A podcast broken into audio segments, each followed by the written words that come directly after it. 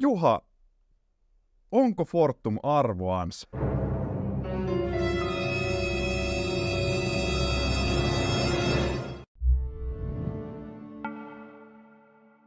Tervehdys Idäs TVn katsojat. Puhutaan tällä videolla analyytikko Juha Kinnusen kanssa. Onko Fortum hyvä sijoituskohde neljännen kvartaalin tuloksen tiimoilta ja luodaan tietysti katseet pitkälle tulevaisuuteen, missä ne kassavirratkin lymyää. Juha, onko Fortum arvoansa? No viime aikoinahan se on siltä näyttänyt. Mutta se johtuu käytännössä siitä, että sähköhinta on laskenut ja koko ajan tulosennusteet on laskeneet. Niin sehän ei silloin sieltä arvo tule esiin ja, ja tuota, tällä hetkellä se näyttää aika surulliselta se futurimarkkina, että ollaan siellä 40 pinnassa ja siellä Fortum on näillä tasoilla potentiaalinen arvoansa. Se on ihan totta. Osinko tuottoa tulee, rahavirtaa tulee, ää, mutta arvon nousu, niin kyllähän se vaatii sen, että se tulos saadaan ensin vakaaksi ja sen jälkeen nousu. Ja ää, minkä takia tässä nyt edelleen ollaan kuitenkin sitä mieltä, että kyllä se sieltä lähtee, niin 40 futuritasona on ää, aika matala. En lähde tässä tarkemmin analysoimaan mm. sähkömarkkinaa, totean vaan, että mikään uusi investointi ei käytännössä tuolla tasolla kannata. Jos ei tule uutta kapasiteettia ja sähkön kulutus kuitenkin pitkällä aikavälillä kasvaa, jos sähköistyminen etenee, niin sen pitäisi kasvaa aika roimakkaastikin tässä tulevina vuosina, niin väkisin se tulee sieltä ylöspäin, koska kukaan ei sitä rakenna sitä uutta mm. kapasiteettia mm. ja sitä kautta se ensin tasapainottuu ja sen jälkeen lähtee nousemaan. Ja sitä kautta niin kyllä se sieltä tulee, se arvon nousu, mutta tämä ei ole nopea prosessi. Ja siinä välillä saattaa hyvin tulla sellainen kärsimättömille, että eikö tästä nyt perhana tuu mitään, tämä on arvoansa. Mutta tämä on kuitenkin siitä hyvä arvoansa, jos se siinä pari vuotta olisikin, että suunnilleen melkein kymmenen pinnaa tulee kuitenkin niin osinkotuottoa.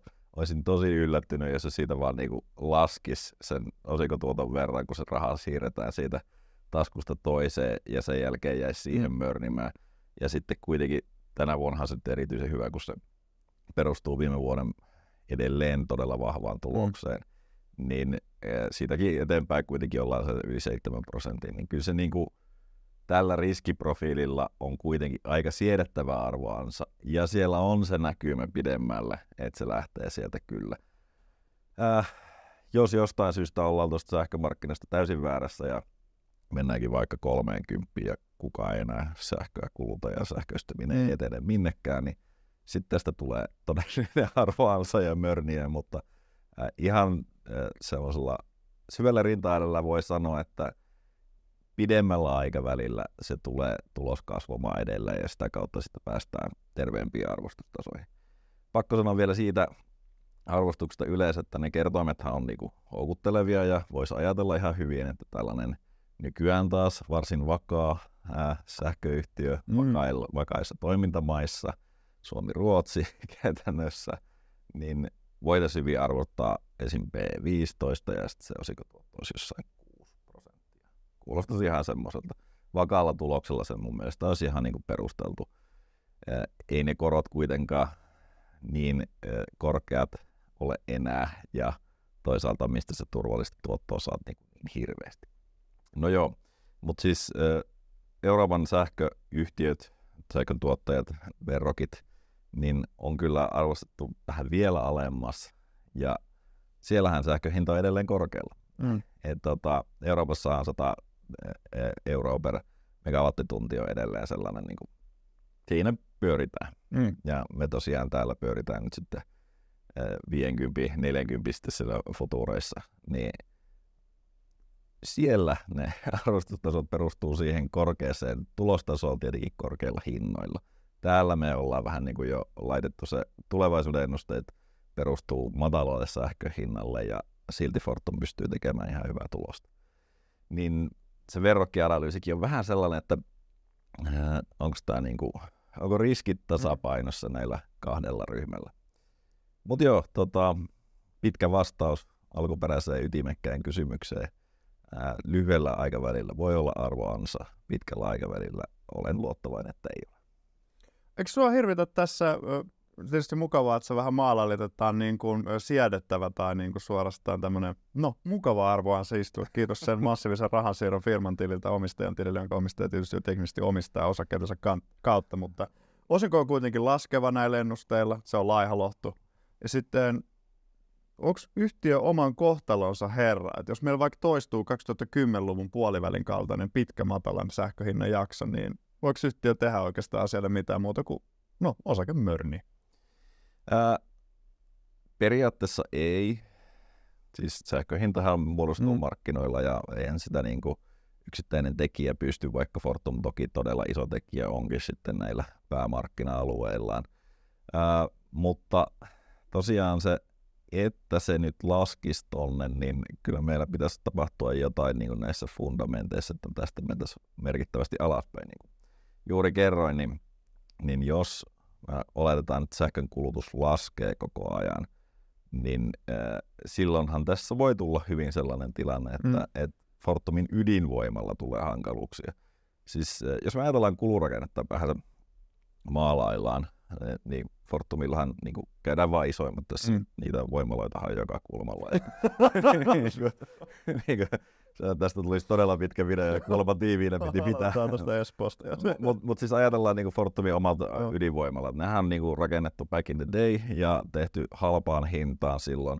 Lovisat on edelleen kuitenkin pitkälle tulevaisuuteen käytössä ja siis se kustannus, mitä siellä tehdään, niin mm. tuotantokustannus, niin se on älyttömän matala. Sitten on Olkiluoto kolmonen, no se on ainoa, niin kuin mikä on, tai Olkiluoto ykkönen ja kakkonen tietenkin osaomisteisina melko lailla sama tilanne kuin Lovisessa. Olkiluoto kolmonen on se ainoa, jossa niin kuin ollaan yli 40 siinä omakustannehinnassa, jossa tota, joka ei siis tällä hetkellä ole kannattava, jos, jos ajatellaan, ää, niin kuin se menisi sinne 40.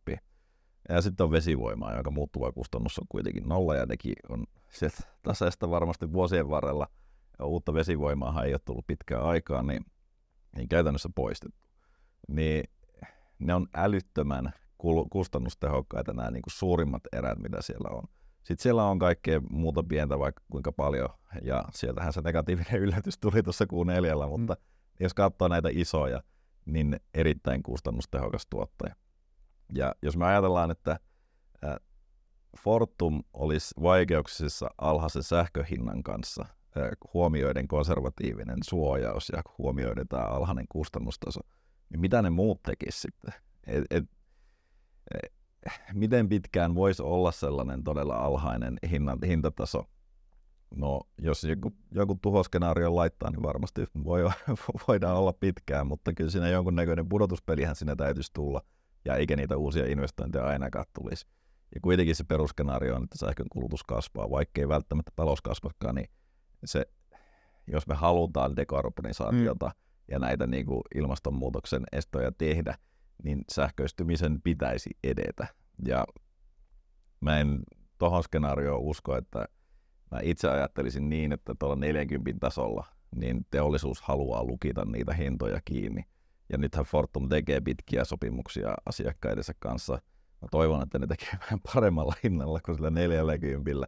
Mutta jos sitä esimerkiksi sitä niin sanottua halpaa ydinvoimaa lukitsee sinne ja sitten sillä vesivoimalla tekee rahaa sinne samalla, kun sähkömarkkinahan tulee olemaan erittäin epävakaa siinä mielessä, että välillä on nollaa, mm. välillä on todella kallista perustuen siihen, että tuleeko vai ei. Niin vesivoima säätövoimana ja lukittuna jonkin verran sitä ydinvoimaa sinne kuitenkin kohtuulliselle tasolle, millä nämä vanhat tekee erittäin hyvää kannattavuutta. Niin. Äh, sitten tulee joka tapauksessa rahaa, joka tapauksessa voidaan sitten siirtää, ei tarvitse velaksi maksaa niitä mm. osinkoja kuitenkaan.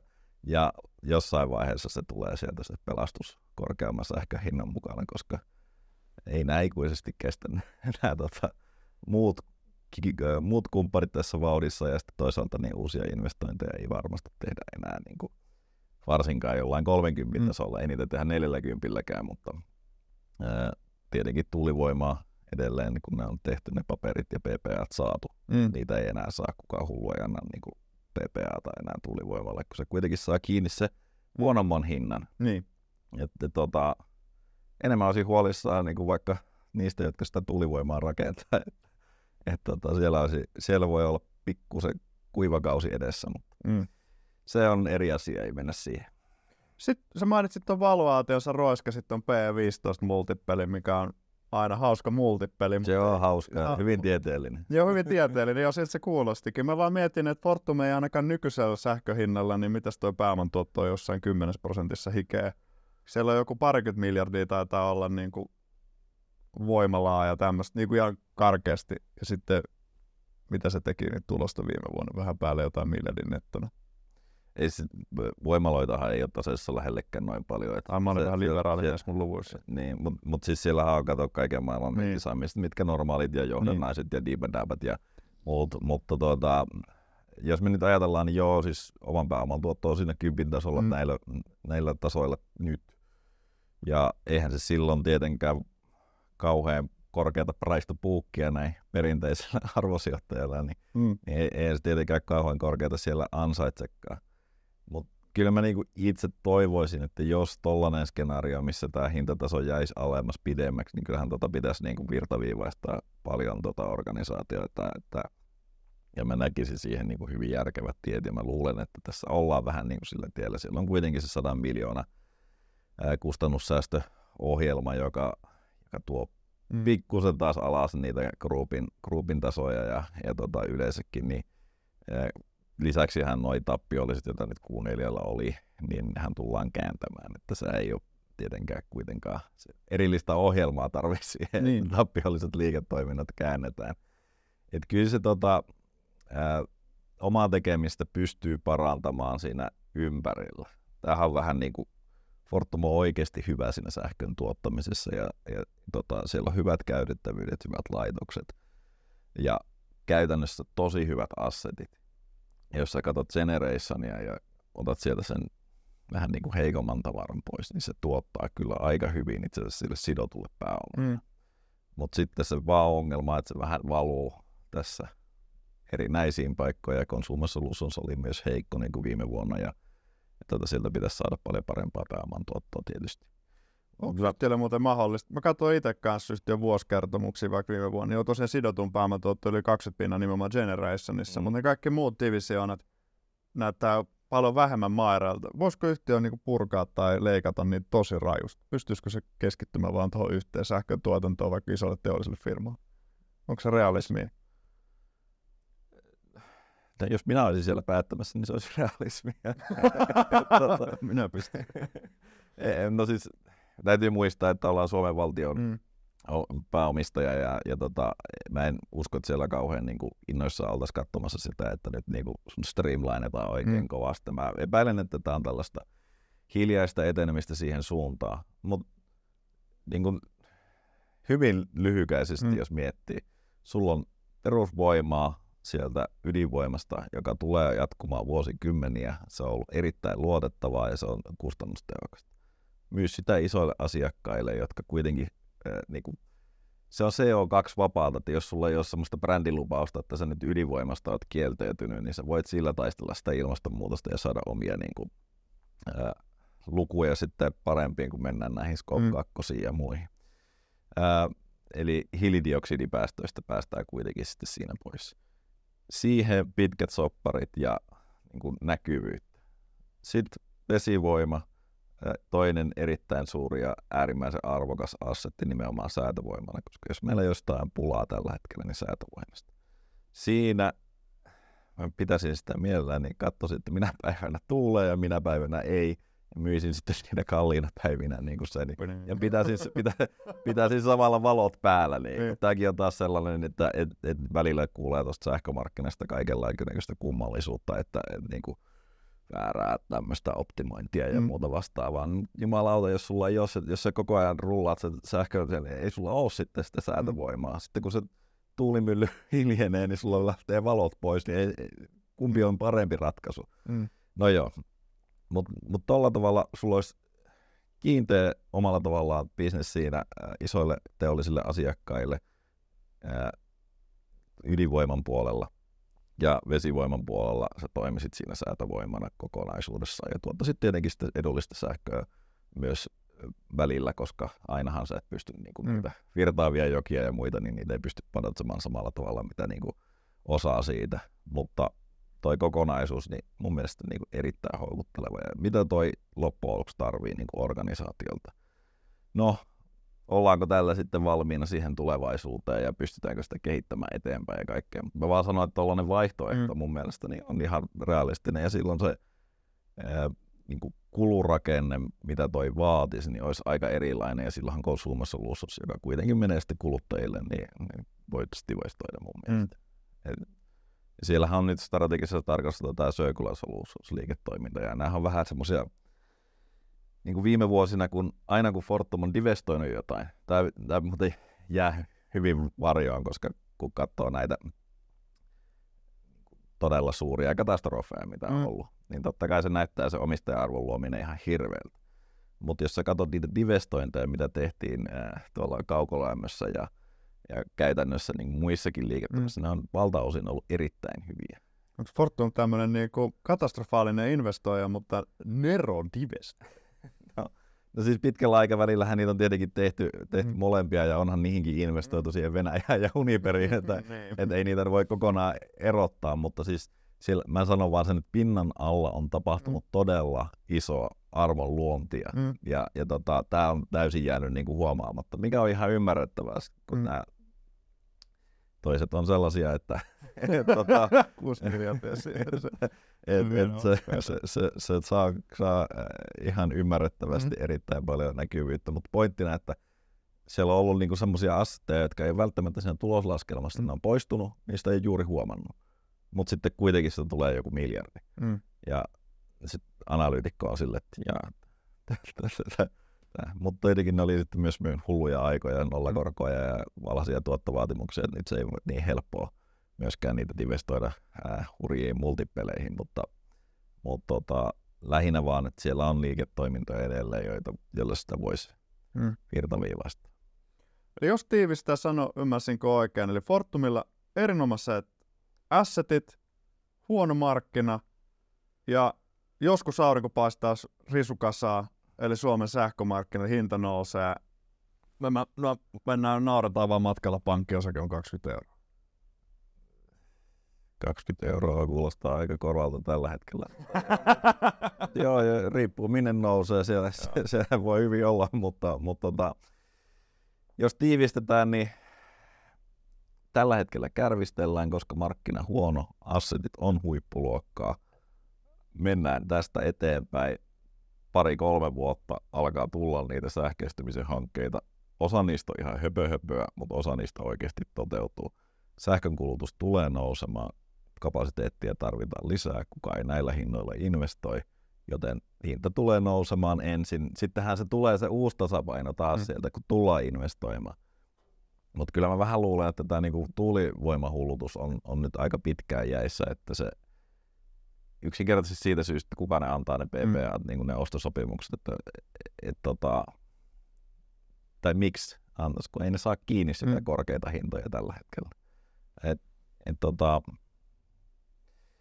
Sä tiivistit tuon vähän ammattimaisemman kuin minä. no, mulla, mulla jäi sille niinku suuremmat hehkutukset pois.